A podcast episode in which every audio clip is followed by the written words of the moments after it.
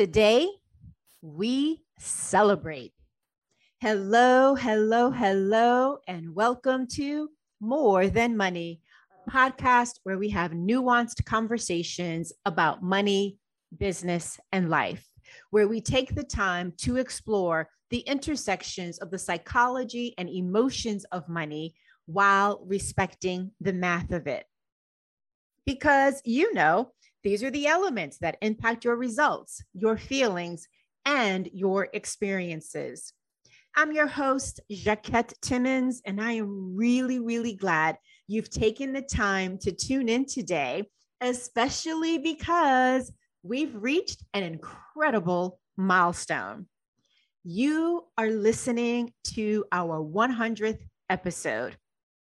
Whether you are joining me for the very first time today, whether you've joined me for all of the episodes or some number in between, I thank you so very, very much for taking this journey with me. I truly appreciate it because if you weren't coming back to listen, we wouldn't keep coming back to create more content and to share the airwaves with you. And I couldn't think of a better way to celebrate this moment than by commemorating the person who planted the seed for this podcast. And that is none other than Karen Hunter. You may know Karen as the host of the Karen Hunter Show on Sirius XM, or maybe you know her as the Pulitzer Prize winning journalist, as a co author of several celebrity books, as an activist, or maybe as a professor. Today, I hope you'll come to know why she is special to me, why I am so incredibly grateful to her for how she lives her life, runs her various businesses, and for how she supports me and others and sharing her platform so that we can then reach folks that we wouldn't be able to reach on our own efforts alone. I hope you'll get to understand and see why I really appreciate her vision. So, without further ado, here is my conversation with Karen Hunter to help me and you celebrate the 100th episode of More Than Money. Now you have to say yes. Okay. Yes. it's all good. But I am so, so excited um, for us to chat today and to have this be a part of the celebration for the 100th episode of More Than Money, which would not exist. It would have existed. I told my mother the other day, she was like, You wouldn't be here without me. I said, Trust and believe, lady. This spirit was coming through. Cannot be stopped. Stop playing with me. Come on now, be nice to mama. I've called her every day since the pandemic, which if you know You didn't used to call her every day? I so, called my mother every day. You you and your mother were friends. Y'all were y'all were buddies. You you know y'all y'all were you know mm-hmm. like my my college roommate um told her mother when she lost her virginity, and I was like, what? You called your mother? Who does that? I was like, oh yeah, and so I got to spend the summer um that summer, and I understood. Her mother was so chill. Wow. Yeah. no, I was in my I was in my late 40s and still when my mother would come to visit and if we would stay at my boyfriend at the times house, he would sleep in the basement. there was nothing, you know. yeah. Well, it doesn't sound like though that your mother was judgy. You just were respectful. You didn't want her to yes. were having sex. Yeah. So yeah. that's a totally different. Situation. Yeah. Totally different. Totally different. So, what I wanted to talk about are a number of different things because um, we didn't know each other before I came into the studio. Do you remember what you first said to me that day? I don't remember. I don't even know how you ended up on the show. So, I ended up on the show because the year prior, um, the the I guess the Black Employees Network for Sirius XM they did a, a fish bowl, a panel in that fish bowl. And it was, um, what is it? I think it was Black economic empowerment in the era of Trump or something like that, or the era of 46. And I was one of the people that was on the panel. And then that's when I met uh, Jameson. Okay. And Jameson was like, You need to come on Karen's show. And I was like, Perfect, let's make it happen. And what was really funny was that's also the year that I was doing two multi city tours. And on one of my trips to the airport, I saw Jameson on the train. yeah. And now he was like, oh my God, we have to make this happen. And so we made it happen. And I get to the studio, I get there early, but you were pissed at the guest that came on before me. and when I came into your uh, your your studio, you looked at me and you were like, "You better be good." Uh yeah, that could have happened. You know, yeah, you know that that radio space on Sirius XM, uh, and it's all my spaces. I'm I'm very authentic, and I'm fiercely, wildly protective of the audience. Um, you know, it's not performance, but I want to make sure that they get value from the guests that I have on because I don't have to have a guest, I don't have to have a co-host. So for me, anybody that I bring into that studio, because they should be bringing it for this audience right. you know, because I could I could do all of the things, you know. Right. so that, that's why that's the only time I get angry if people come in, they're not prepared, they don't know what they're talking about. I can't tell you how many comedians have been on the show and not been funny. And I'm like, I, I should not be funnier than you. That's very true. So, so that's how we met. and my response was, I got you. no, I, no, you weren't cocky though. I wasn't cocky. I would never be cocky. No, you didn't do that though. You, but you did. You did show up. I do. Yeah, yeah, yeah. Absolutely, absolutely. Yeah, yeah, yeah. I'm gonna always be prepared. yes, always be prepared. So no, no, no, no. I would never like say I got you like that because that would be a, a way of being disrespectful, and that's just not how I roll. no, no, he looked at me and smiled. If I remember now, I have a horrible memory, so let me just say that out loud. Um, which is both good and bad because I rarely I have people in my life that have to remind me of the wrongs people did to me because I'll totally forget and I'll be back in a relationship or back in a situation. They were like, "Do you remember in 1989 with that?" I was like, "Not oh yes." So now I do. after so I keep people around me who can get, have the receipts because right. I forget, and, and right. it's the other reason why I'm, I don't lie because I'll absolutely forget the lie that I told. So, right. no, I'm blunt, bluntly tell you the truth. So. Oh my goodness. But we had a really great conversation.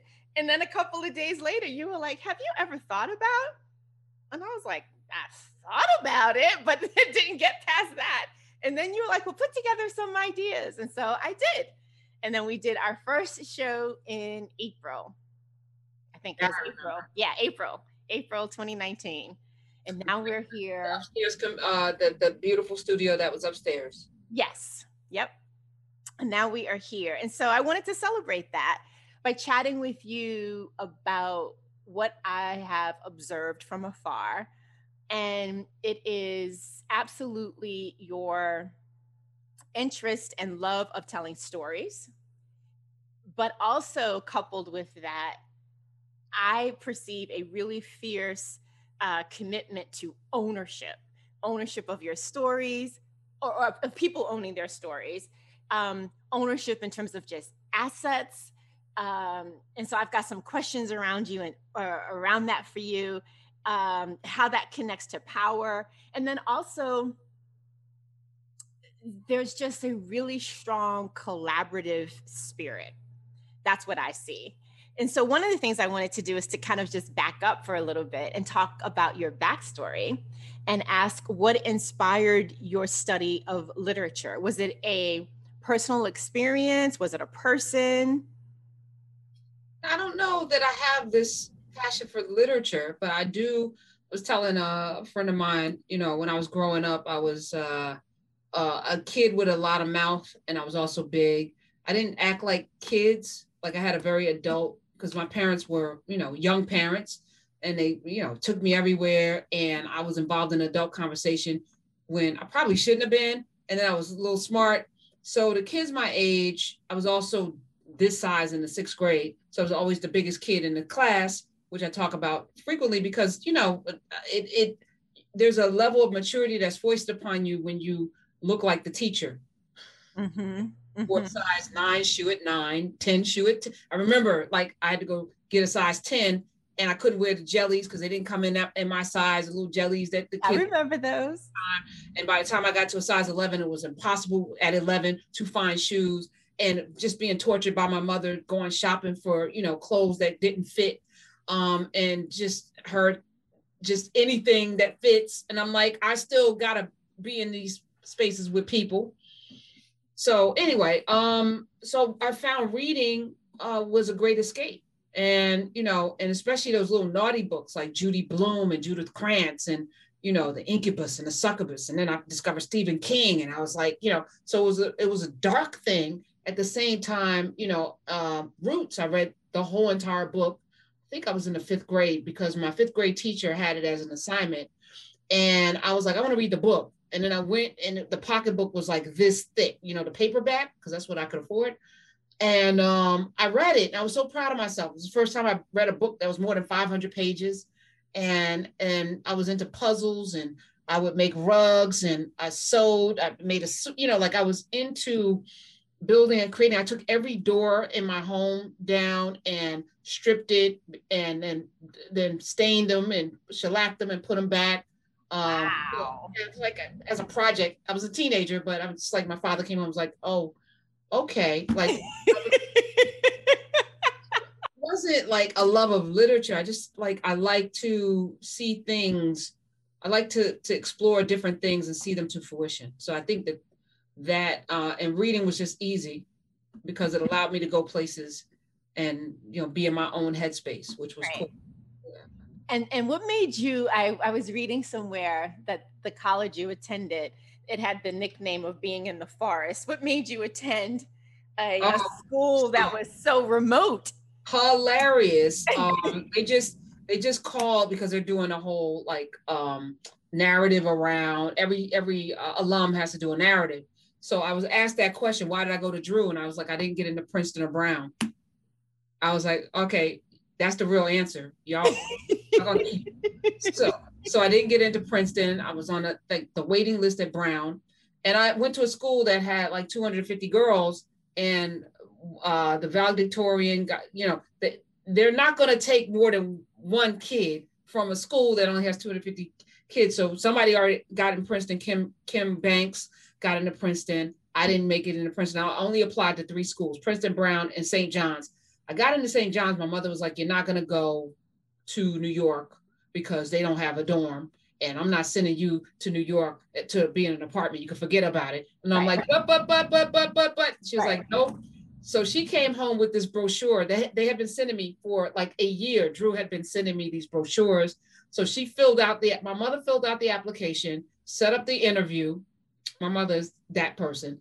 And I'm like, I'm sitting in the thing at the admissions office. They admitted me on the spot because wow. my father, yeah, my father had money. So uh, and he was paying full ride. And so that was the first time I learned about money, power, and the ability to be able to more than race, your money allows you to do to have access to things. Uh, and because my father was wealthy, I was able to get into a school. I had good grades and good scores, so it wasn't like they right. just let me in because I, right. you know, because I because I had money, but it made it easier Right. You know. Right. So, so that's how I ended up at Drew. And it was 25 minutes from my house, which means I could go home and snatch my report card before my parents got it, switch the grades, and then be able to come back and then pretend like I was there. You were that student. You were that student? Yes, I could go back home and play video games and then be back. you were mischievous. Yes, very, very. oh my God. Well, thank you for that. Um, Another thing that I notice is that you seem to be intentional about everything that you do. And like I said before, that collaboration is really important. And one of the things I was curious about is you've co authored a number of books. And I was curious, were you, how intentional were you about the co authors? And what about their stories made their stories interesting to you? So I started writing books while I was on the editorial page of the Daily News. Um, and at the same time, I was writing features for the Daily News to get extra money and free CDs and tickets to concerts and things because that's those are the perks when you start writing those things. And on one of those interviews I was doing for the Daily News, I, I uh, had lunch with LL Cool J. He was doing his first movie where it was going to be revealed that you know what was under the hat because he had never taken the hat off so this was a big deal so i'm interviewing him and we were hitting it off we're in long island near his home and it was just wonderful and at the end of the interview i said hey your story's so interesting have you ever thought about doing a book so i just asked him because before as i was leaving um, i had a, a, a attorney named ed I shouldn't even say his name. Anyway, he was he was the, the subject of bonfires of the vanity. So I'll just say that y'all can figure it out. Who wanted to represent me, and he was like, "I need you to do a book. I need you to do a book." And so, what do you do? I'm like, I'm getting ready to go to, to talk with LL Cool J. Ask him if he wants to do a book. And I was like, "All right." So I did, and he was like, "I said, so let's do a book together." He's like, "Okay." Now I'm sure he was like, "Yeah, yeah, yeah, yeah," but I'm a I'm a pretty semi-aggressive person. So I didn't let that go. I made an appointment with his manager who was there, Charles, his name was Charles, stayed in his ear, got the lawyer to get the publisher, wrote a proposal, wrote a proposal. I did a mm-hmm. proposal. They said it was the best proposal they had ever written. I'd never done a proposal before.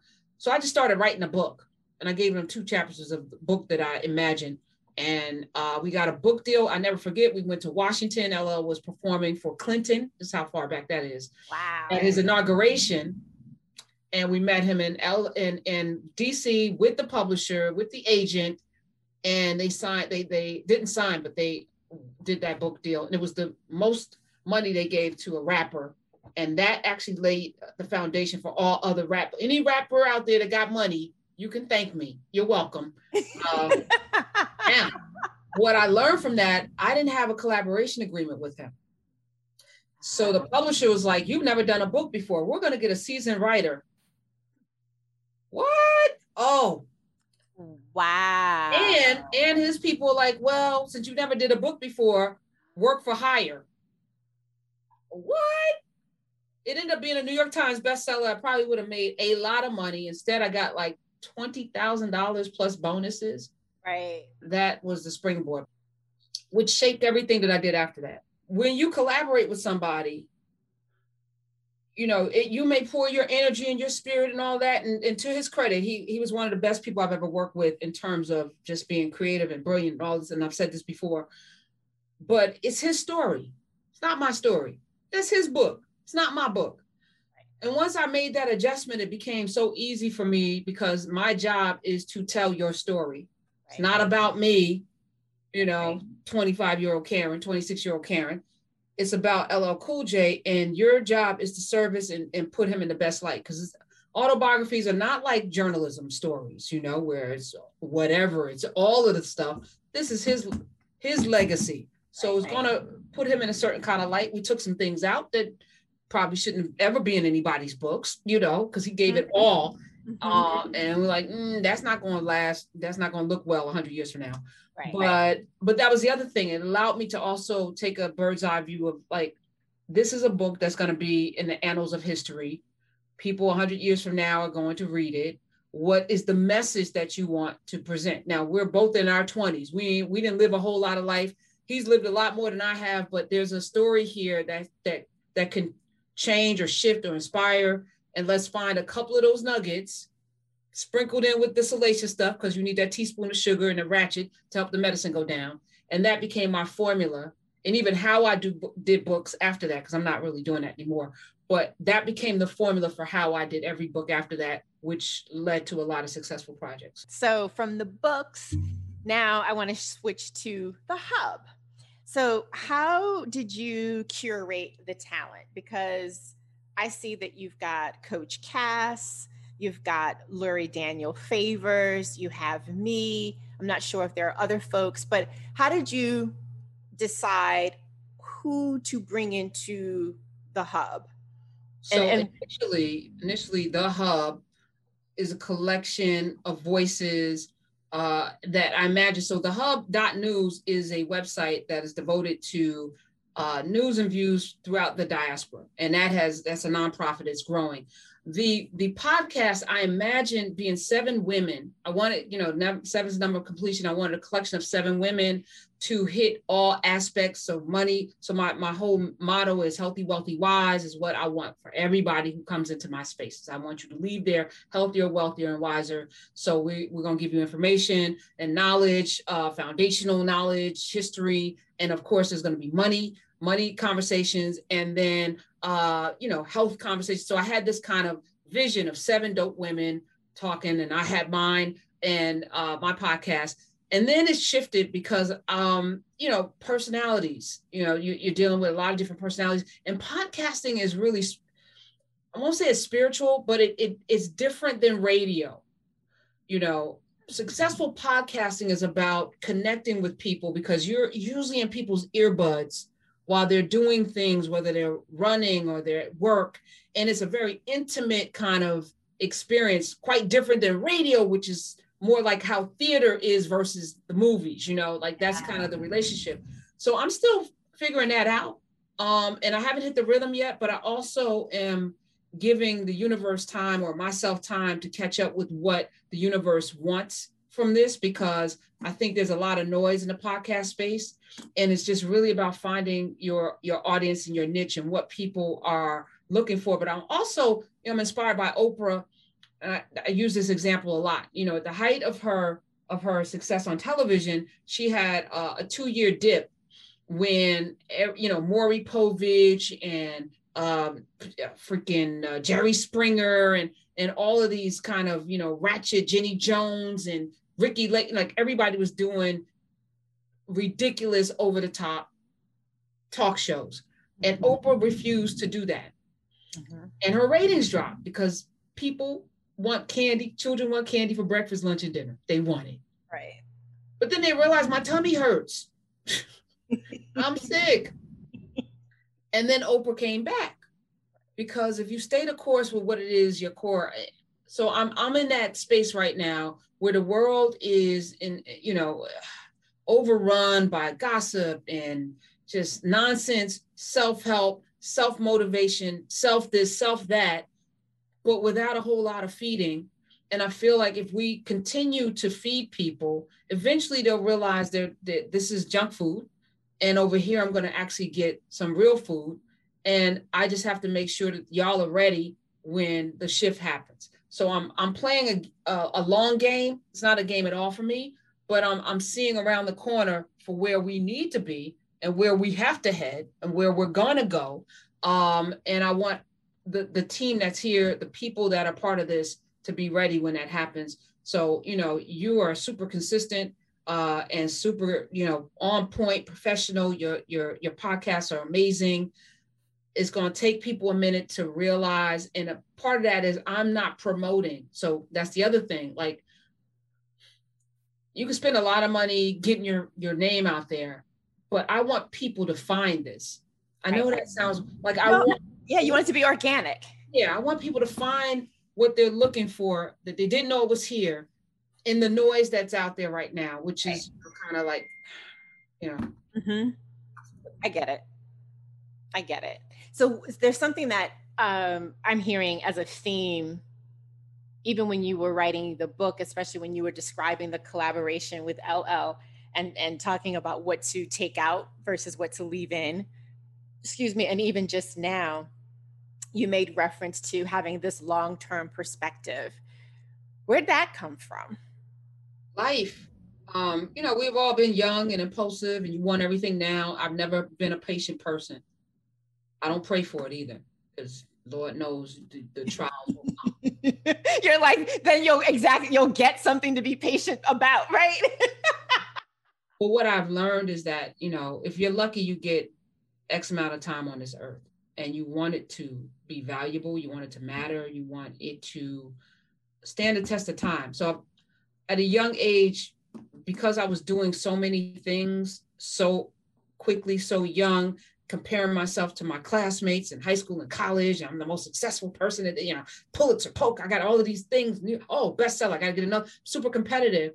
At some point, you know, I got knocked on my ass and I realized that, oh, none of this matters, right? None of the act, yeah, my obituary, Pulitzer Prize winning, blah, blah, blah, bestseller, da, da, da, da, da. That won't matter if you don't make an impact on the people that matter. So people matter. So I, I made a shift after I realized I left the Daily News. Nobody was calling me to go to these concerts and stuff. I wasn't getting those free CDs. I wasn't getting invited to the parties. I mean, I was at every, you know, everything. And I, right. I took it for granted. You know, it was the Daily News that got me in. It wasn't Karen Hunter. Right. So I was like, all right, note to self, you know. Mm-hmm. And then I was out of radio. Thing it's something that I loved. I love the that, that's another level of intimacy, as I mentioned, but it's just right. It's instant gratification too, because you got people calling and right. Right, right. You get feedback immediately. Yes. oh, like, like the podcast, you gotta wait for somebody to maybe email you or find you on Twitter right. or something. This is like boom, boom, boom. You know you're making an impact.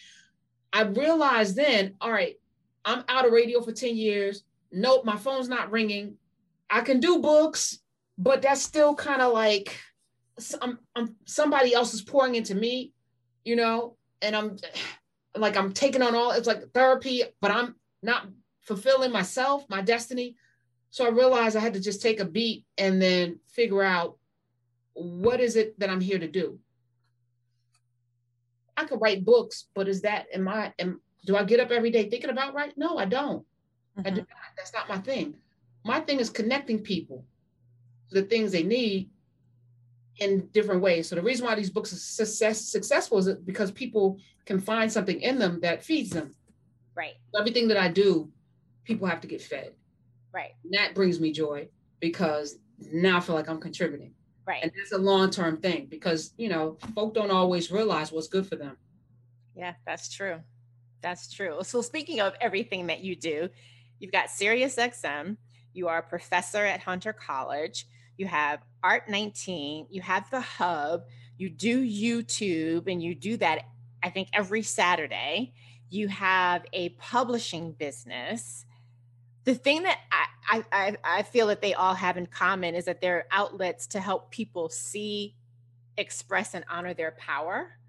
Um, would you would you agree with that? Yeah, all of those are just vehicles to to reach to, for other people to reach people. So so Sirius XM, I have a show, but I got there and I'm like, but this audience they pay for Sirius XM, like they pay to get radio.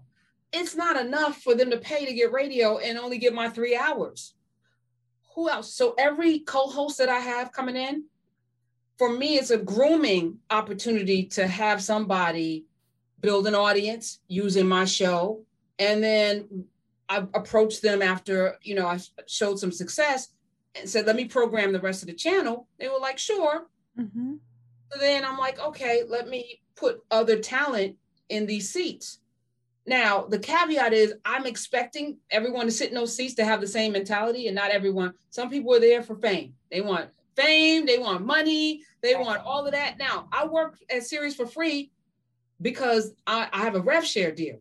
I only make money off the ads, and they don't care about ads. They didn't when I first they're they're subscription based. Right. That was my fault. Stupid didn't know the business model. I'm like radio ads, duh. They were like, duh. That's like five percent of our business. We don't care about that. Right. And I don't have a salary, so I'm like, I got to figure this out. And once I figured it out, then it was like, okay, can I rinse and repeat? Can I duplicate myself? Can I duplicate this energy with different right. people who can reach different people? Right. So yes, I, I proved the model works. So I have four shows on Sirius XM. And um, and I say I have four shows, but those are people that came through my show. Clay Cane did a Sunday show for one hour. Boom, opportunity open to do a daily show, one hour. Boom, opportunity open to do two hours. He's in that seat right before me. Lurie was on my show every Wednesday, coming in from Brooklyn every Wednesday to sit with me for three hours. Amazing. Opportunity comes up, Lurie Daniel favors, boom, she's got a radio show. And it's just been, you know, really Heather B. She's on uh, with Sway in the morning. And I'm like, this woman shouldn't, you know, not that she shouldn't be a sidekick, but she's funny, amazing. And it's a nice break because she's going to talk about drinking and food and all kind of, you know, God. And it's going to be like all of that, and it's hip hop as well. And that's nice because black people are not monolithic. We should hear that. Clay Cane comes from a you know a trailer park in Washington. His mother's white, Washington State. His father's black from Philly. he's got this duality of you know experiences that people can relate to that's great drew's on the show you know he's got you know so it's like you have all of these these different people who are not me and that's good but the message is the same because we're here to feed we're here to, to, serve so yeah that feels good and the hub same thing for me you know i'm sitting there as a journalist looking at news outlets and not knowing what's really going on in Haiti, what's really going on in Puerto Rico, what's really going on in Cuba. I don't really know because all of these media outlets have uh, defunded their uh, international, you know, investigative reporting bureaus. And so my job now is to make sure that we know what's going on. So I have a writer that's in Brazil, Cedric, who's on the ground talking to Black activists whose lives are on the line writing for us. We just did a, a, collaboration with Belly of the Beast in Cuba, on the ground in Cuba, Liz and them out there doing God's work. Um, we have a Haitian, the Haitian Times coming through. And it's just, you know, now I feel like, you know, I'm servicing us, but at the same time, I'm giving voice to people who may have a platform, but it's over here, it's in these corners, and now it's broader. I bring them on the radio show as well. That magnifies it. Rinse and repeat. So it's all one thing. Teaching is the same thing. I teach, it's the same thing I do on the radio. It's the exact same thing, the same energy with fewer people. Right. So now, you know, so there's no, I don't have to get up for it. Knarrative, which is the newest thing that I launched in March, started, it was going to be my publishing house, my new publishing house, where we're going to be telling our stories. And then the pandemic hit, and I'm having these uh, amazing conversations with Dr. Greg Carr. And I'm like, can we can I hit record and share? And like, sure. I mean, it's amazing. During the course of a week, 30 to 50,000 people show up to hear two Black people talk about history. And now we have a whole website. We're about to launch a social media platform as well, because there are no safe spaces for us to come, you know, come together as community and figure out, all right, we're moving to this farm community together. We got I got this grow thing over here. Who's you know, think tank. How do we build? How do we protect ourselves? You know, we can't all do the memes and stuff on Twitter and the clapbacks. This is a safe space with no trolls. We need that. So I got to build it because we don't have it. And as far as Knarrative, I'm looking at it at like a pyramid.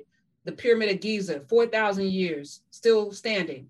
And they looted it and stripped it down. It's still standing because the architecture of it from the beginning was designed to last a stand, stand the test of time our institutional memory has been destroyed, disrupted. Somebody's got to build it back.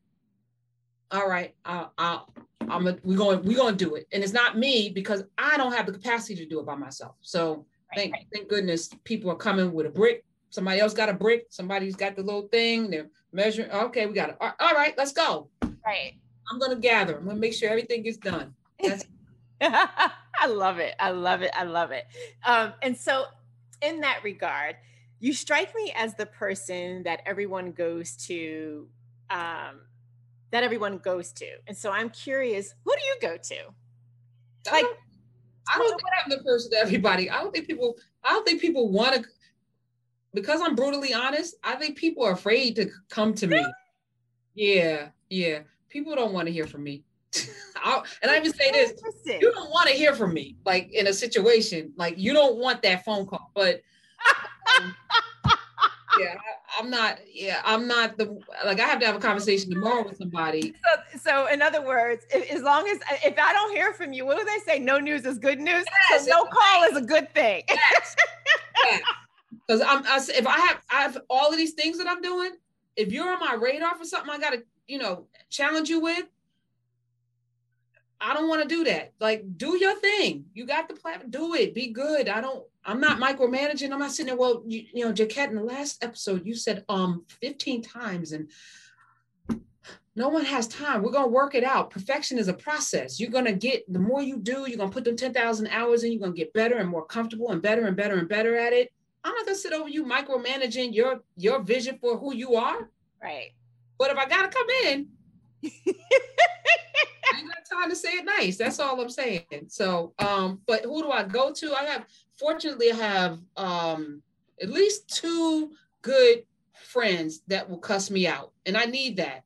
Or who, like I said, I have a memory keeper, somebody that's like, you girl, you know, Did that person stole money from you? You don't remember that? And I'm like, no, I don't remember. Okay, thank you. No, you're not doing business with him. He stole money from you in right. 1998. You don't remember? I was like, okay. So I have that person. And then I have um, you know, someone that I and, and truthfully, I don't I don't emote a lot. Like I'm not someone that's like, I don't stay in a cycle of complaint.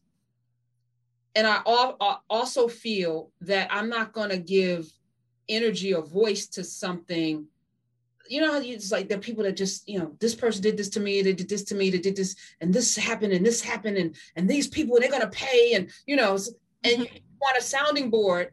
First of all, I don't want to give that to somebody. Mm-hmm. And you you would say, well, you got to get it off your chest. No, you don't have to give because once you speak something into the universe, it will not return void. And this is the thing that I'm learning more and more. So I'm very careful with the words that come out of my mouth in terms of, you say intentionality. So I'm intentionally not going to bitch and complain, and I'm gonna say it just like that about something that I can't control mm-hmm. because now that's my focus. And I got all of this, I got 20 years of work to do. I don't have time for that. We have finite, we have a finite amount of energy. I'm probably not gonna make that phone call to bitch about something, some thing that just happened. right. That said, um, there was a very powerful person that was offended by me. and instead of calling me and saying that they were offended, because again, I'm going to say things. You ask me a question, I'm going to say it very, not going to be, no, I wonder how you're going to receive this. You'll receive it in the way in which I'm intending it, which is in love. It may not be beautiful. It's not going to have the flowers. It's not going to smell like perfume. You're just going to get it. I can't believe she talked to me like that and this and that and didn't tell me. So now I'm getting a phone call from somebody. This is what I'm talking about. So you're offended. But I told you the truth. You asked me a question. Now you're carrying that around and then carrying it to a whole bunch of people because your ego was, I guess. Uh, uh, but what's your goal? Right. What's your goal? My goal is to win. Right. You ask me a question, I'm giving you the tools to win. You don't like how it was. Don't win. And don't ask me anything. I'm good. I'm going to win. So right. that's that. So I'm bitching right now. You're not bitching. I'm just playing. I'm playing. I'm joking. No, but I was using that as an example of you know how people don't deal with. I, I feel like you know if someone steps on your toe, you have to say ouch in a moment. Because most of the time people are stepping on your toes. They don't know they're stepping on your toes. They're not trying to step on your toes. Now if they step on it and they grind it in, now you know. But if someone stepped on your toe, you you don't go and tell 50, 11 people someone stepped on, go to, excuse me, you stepped on my toe. I would appreciate it if you would acknowledge that, say sorry so that I can feel okay about you. Otherwise, I'm not going to feel okay about you. You let them know that. And if you don't apologize, we're going to have a problem. I'm not going to mess with you anymore. And, you know, but you don't take it to everybody. Right. to the person that you got a problem with. That's totally get that. Even on the work, even in the workplace, even with your bosses because that kind of toxic uh, energy that you keep in or spew out will will be your undoing. All right, I'm done. well, it's actually kind of related, I think, from the standpoint of you have so many ideas, you have so many platforms. A, how do you keep track of all of them? and do you do you how do you oh let me rephrase this. How do I, would imagine that you get a lot of ideas that you you generate a lot of ideas on your own and probably people pitch you ideas. How do you filter out the ideas that you are going to experiment with and say yeah let me give this a shot um, that is a, a billion dollar question. I have no idea how how i filter but i do. And I, I think that maybe that's my my superpower my gift because I'm I'm wildly organized in a very disorganized way. Like I'll sit here on a piece of paper like today. I have this, I shouldn't show you, but you know, I scribble, I circle, I got, you know, on the back of it, and then maybe, maybe I'll um put it in a spreadsheet afterwards. So I have like a stack of papers like that. That uh like last Saturday I went through and oh, so it was a canon, and I'm I'm creating a canon, a book list for uh, Knarrative, like the hundred books everyone should read. So I had a bunch of them scribbled on different for different times, and then I've like Saturday I started putting it in, and I have people people that people should know, but they don't know. So I have those on various different papers. So I actually on Saturday put it all in an Excel spreadsheet with tabs on the bottom. Like I, I have to be in a mood though. Mm-hmm. But if mm-hmm. I'm in a mood, I can stay up to like I did. I stayed up till two o'clock in the morning and I finished all of that. Mm. But it comes in waves. So I can't I, I can't put myself on a schedule. And it's like this spiritual like supernatural thing that happens. Mm-hmm. So I can't really explain to you, mm-hmm. but it all gets done. It's amazing. Yeah, it's magic. As, as someone who's who's outside looking in, it's amazing to see. Oh, it's magic. It is. It is. It is. And I can't wait for the next when it's safe, uh, healthy, wealthy, and wise. We're planning that. We actually we have uh, for March 2022. Since you brought it up, um, and but my biggest thing right now is like, how can we take over the whole place? Because I don't want to run into anybody. I need us to be really safe. I, I, need us to be away from people. I need us to not have anybody in, infect our environment on any level. I need to take over the kitchen. I need to take over the pool. I need to take over everything. Game night is gonna be lit. We need to have a virtual component because people want to play spades, get their ass whooped, and spend on, online. So I'm working right now with this gaming company to figure out how we could do that. Like it's, but so I know everything that I want to get done. So now it's just about getting it done. So who's on your t- so in terms of that, you're you you are the visionary. Is there one person that's an integrator across everything that you do, or do you have different integrators? People, and this is new for me because um, I hate to even say this. For and this is you know part of the evolution. I was too much of a control freak to let anybody else do anything. And so the walls would, so my first business, Bear Stearns, gave me a million dollars. And it got so unwieldy. The magazine, I had a women's sports magazine that was dope. During the Olympic season, we did the first, we were the very first to cover all women's sports around the clock. I had one kid, one of my former students from NYU, I think, or Hunter, who stayed up overnight writing Lisa Dirks. I'll never forget writing all of the pieces and making sure she had all of the scores in in real time. And this is before, this is when websites cost like $300,000. I spent $300,000 for a website, which was ridiculous. You think back now, hey, Wiz, where were you then? somebody build a contact management system so that, you know, she could post in real time. It was incredible but I was editing. Um, I got like Rebecca Lobo uh, coming to the Hayden Planetarium. Neil deGrasse Tyson allowed me to come there before they open to do a photo shoot for free. You know, I'm calling in all my chips. We're in Central Park with Sheryl Swoopes on the rocks. I mean, doing glamour shots with with uh, gowns from Vera Wang. I mean, like it was a, crazy. And I'm, you know, managing all of this.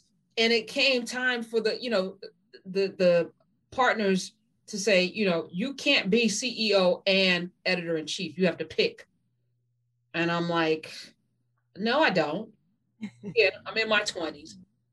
I don't have to pick. I'm doing both of them. They're like, you have to pick. You can't run the business and right. be better in chief and do the vision and you, you right. can't do everything. Right. They were right. yeah, they were. lesson learned. Uh, so in coming into Knarrative, which is going to be my life's work, um, I have crafted a team of it's like the Avengers, and they and it came together spiritually. So I can't take credit for it. Again, it is magic, but it's magic from the sense that when you put something out into the universe, it never returns void. Not a word, not an action. It always comes back to you. So all of the years of putting out, and I, you know, I'm not even thinking about it, but I realize now you put it out, it comes back. I am magnifying myself through what I put out in the universe. And now all of these amazing people are coming with the similar, per, you know, not personality because they're different. I had to cuss out a few people, but the the intention of everybody that's working with me right now is to get there is to build this thing, is to put their brick down, is to put their name on the brick, is to make sure that a hundred years, and that's my my my hundred years after we're all gone, a thousand years after we're gone, what we do today will still be here. Right. So what is it supposed to look like? What should that person a hundred years from now know about this moment right here? And everything we do has to manifest for that person that we'll never know. Right. So the team is amazing. And I I couldn't have couldn't have you know, put it in the lab and come up with better people. I mean, I have a designer who's the brand, well, I guess I call him the brand genius, who is doing stuff I couldn't even think to tell him to do. Do you see what I'm saying? So yeah. when people have ownership in an idea that you put out, that's when you know you've won. Right, so right. I'm winning on people having ownership of an, a thought that I had that they're helping to manifest every day. Now, I, I don't know how you do that. You know, I can't tell somebody, I can't write a write a book on how to do that. Other than, you know, be good to people, but more more than being good to people, you know, make sure that you leave room for people to find themselves in anything that you're doing to magnify the thing that you're doing because none of this happens by none of this happens by you can do nothing by yourself. Yes, I agree. Nothing. I agree. Um, so I learned that lesson early, thank God, lost a million dollars, but it was an expensive lesson. But I learned next time I come into the space, um, I'm going to do it way differently, and um, or we're not going to do it. And so every day I come in like, as soon as this becomes something where we're we're building this four billion dollar evaluation valuation so we can go sell it, and then we gotta we gotta watch these numbers. We're not doing any of that. We're building it going to take 20 years. It takes 20 years. I'm funding it myself. I'm funding myself. We don't have enough people coming in. I'll keep putting money in until we get to that critical mass because I know that those people are out there. Yes. Take them a minute, but we only want the folk who does who understand what this is and appreciate. You know, they have to appreciate what we're doing. Right. So, yeah, I have a great team. Yeah, I, yeah, I work with one of those team members, and she's fabulous. she is really great. Um, and I'm going to presume that you've already answered this, even just in this moment now. But given all of the accolades, right? Pulitzer Prize, uh, New York Times bestseller, and just all of the people whose path you've crossed, and even, you know, getting and losing a million dollars. that. You know, not everybody gets to do that. Um, how do you stay grounded? Uh, yeah, I busted my lip, my ass. I got um bone chips on my booty from yeah. After the million dollars, they tried to come to take my personal computer. Like they wanted to sell, liquidate everything. I was like, bitch, I bought this computer. Come at your own peril. I wish you would show up if you want to.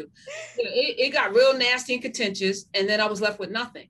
Fortunately, the Daily News loved me so much uh, that they actually, when I left, my um, boss at the time said, uh, "I'm gonna hold your spot for you."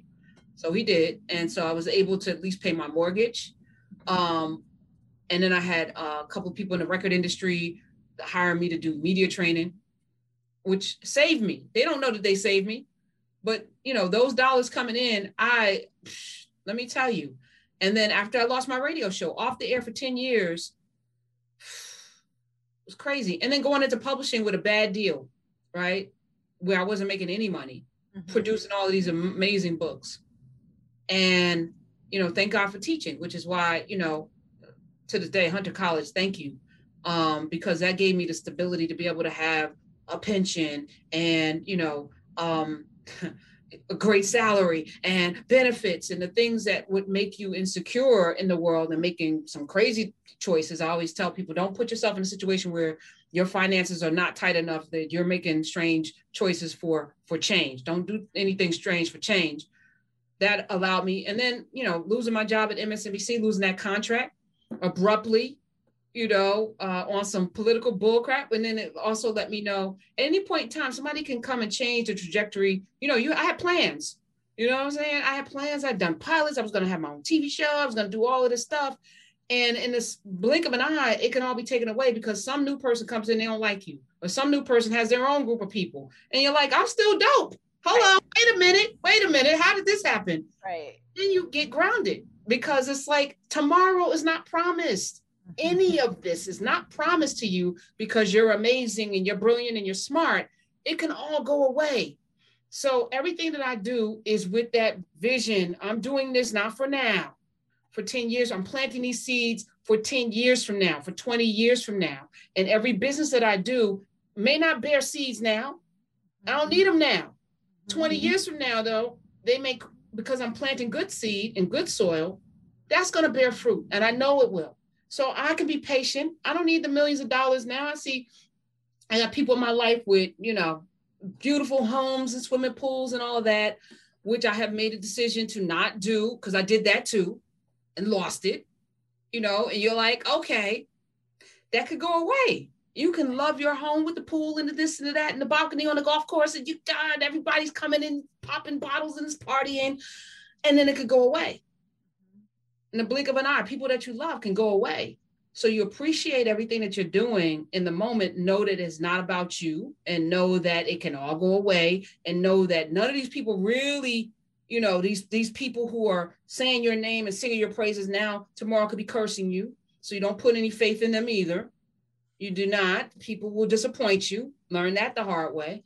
And then you just get up every day with gratitude, knowing that I'm doing something that I know is going to help somebody. Having Dr. Robin on the show today, I know somebody who might have been thinking about killing themselves may not do that because she said a word today. Mm-hmm. Somebody listened to Dr. Valerie Fitzhugh talk about the intricacies of the vaccine and what it actually does and what it does not do because she's an immunologist and a pathologist who studies this stuff. And maybe somebody got vaccinated today and won't catch covid because of this show. And you know that's good. Yep. so yep. that keeps you grounded because it's not about you. Right. Right. Totally. And also the other thing that i hear in in in the experiences that you have had and the lessons that you've taken away from them goes back to what I mentioned at the top and this this notion of um, ownership. You started off as a journalist, but when did you realize that you were also an entrepreneur? Was that because your dad was one? Always an entrepreneur. I was never really a journalist. I never ah, thought. Okay. Or I still, you know, I have the skills. I've always so I had a chicken business in college. I had a chicken business in in the basement of my dorm, which was very. you were frying chicken in your dorm. In My dorm, fried fried wings, cucumbers, because you got to have the green cucumbers and French fries. I don't know. Oh, it worked. It worked. Fried chicken. I went to Newark, got me a deep fryer, and went to the wholesale house. Got the the bag of fries like the, the like McDonald's ones. Yeah, yeah, yeah. This is ones. And man, them orders. I had a car. We were delivering. I, I was in a you know college, little college town. We had St. Elizabeth's, uh, fairly I call it fairly ridiculous, Fairleigh Dickinson and Drew, and I would be delivering until uh, Rocco Pizzeria. I think they called the board of health on, on us because we were legal. I didn't have a health license to do that. Well, super clean though, super clean, was delicious. Um, so I always had a business, always, always was doing. Even at the Daily News, I had a three on three um, competition business that I, I had started. Actually, it was a two on two, two to hoop, two the number two the hoop. Uh-huh. Uh, I had uh, a magazine while I was at the Daily News. So for me, it was always about, and I think my father said to me, he wanted me to have a government job because he knew that um, my personality, you know, I'm very headstrong. And he knew, and I, I guess inherently as a Black woman, this is not going to be taken very well by a lot of people, right? He's like, you got to get you a good government job so that you can get that pension. right. I took that. I understood at some point he was absolutely right because you know you're unconscious for a long time. You don't know what people are talking about when they're saying things to you.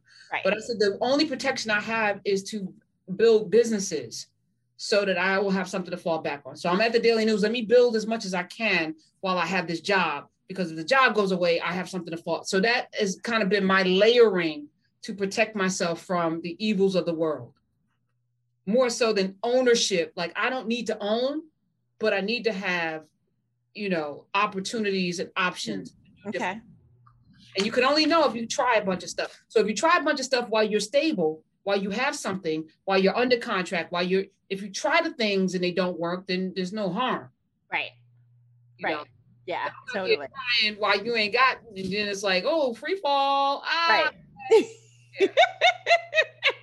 so it's I more than money. Yes, I'm sorry. No, no, no, no, no. Go ahead. Go ahead. I was gonna say I keep. I had a student ask me if I was Jamaican, which was the most hilarious. Professor Hunter, you are you Jamaican? Because you got all of these jobs. You know, I'm Jamaican, so that's hysterical. I'm like, black people work. Stop playing. Black people got multiple jobs. I don't know what y'all learning in your household. oh, but it's it's self defense more than anything. So.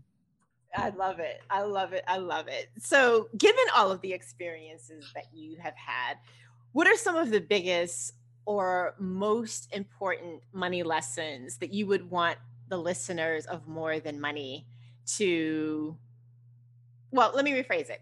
What are the biggest lessons that you've learned? And then what would you want our listeners to take away from that? Um, I already said tomorrow's not promised. Mm-hmm. At the same time, you may wake up and be here 100 years. well, you know, I was listening to something on NPR the other day, and it said that um, the person who's going to live to 150 has already been born. Facts. I believe that. I right? was just like, whoa.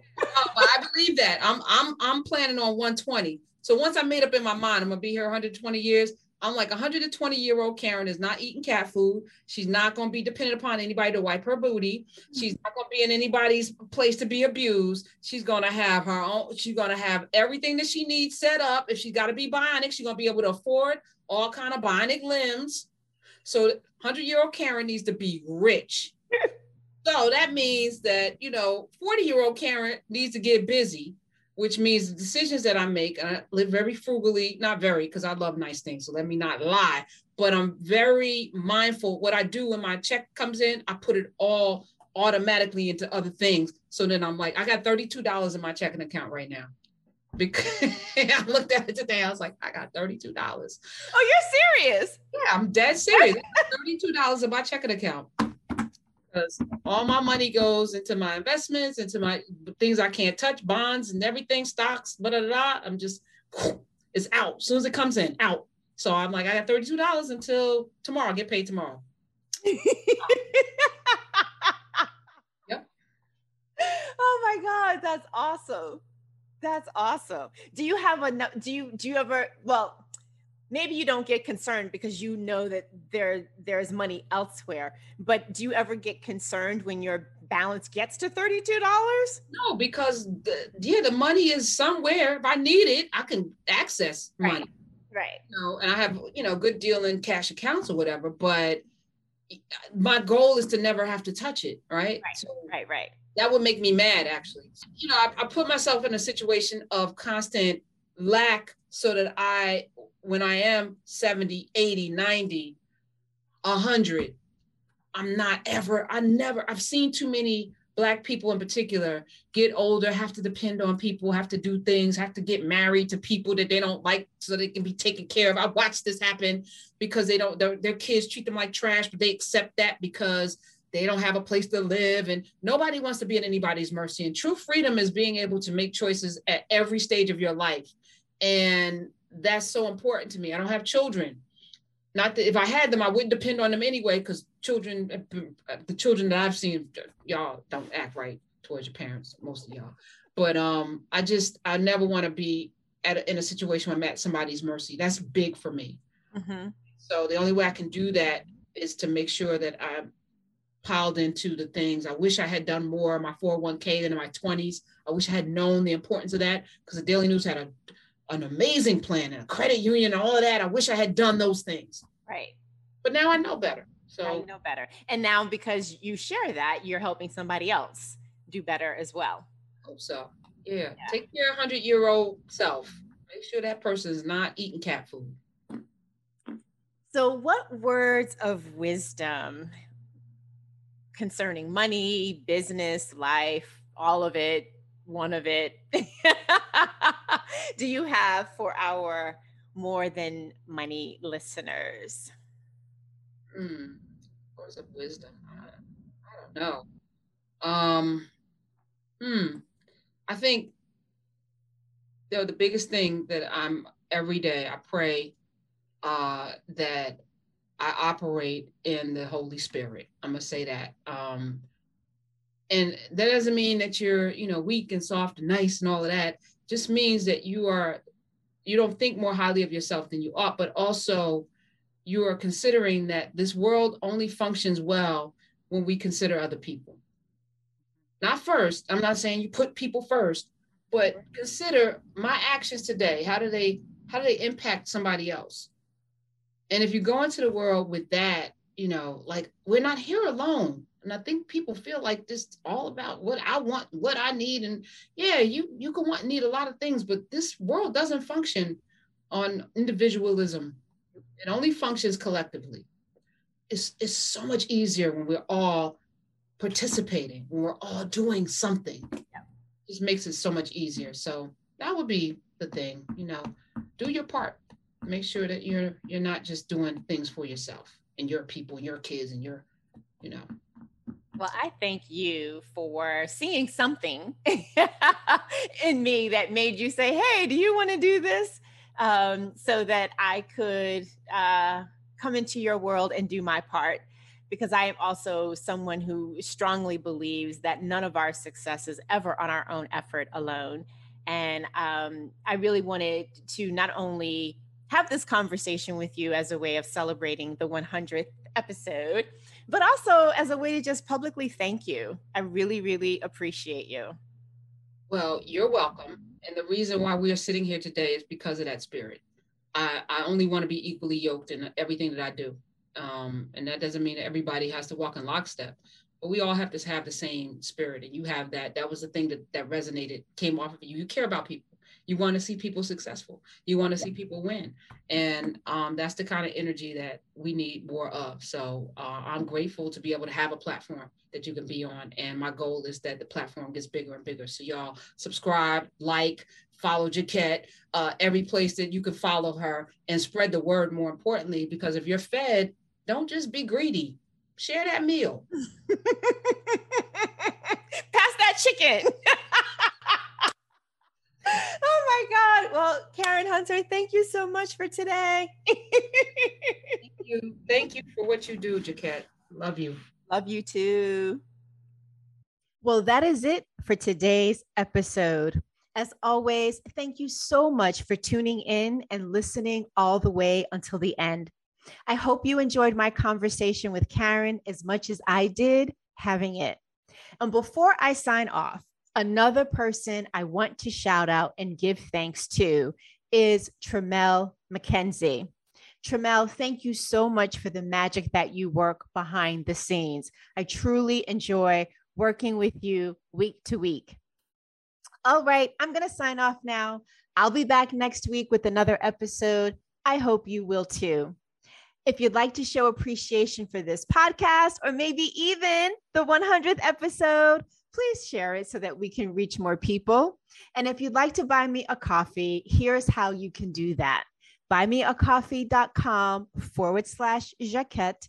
Again, buymeacoffee.com forward slash Jacquette.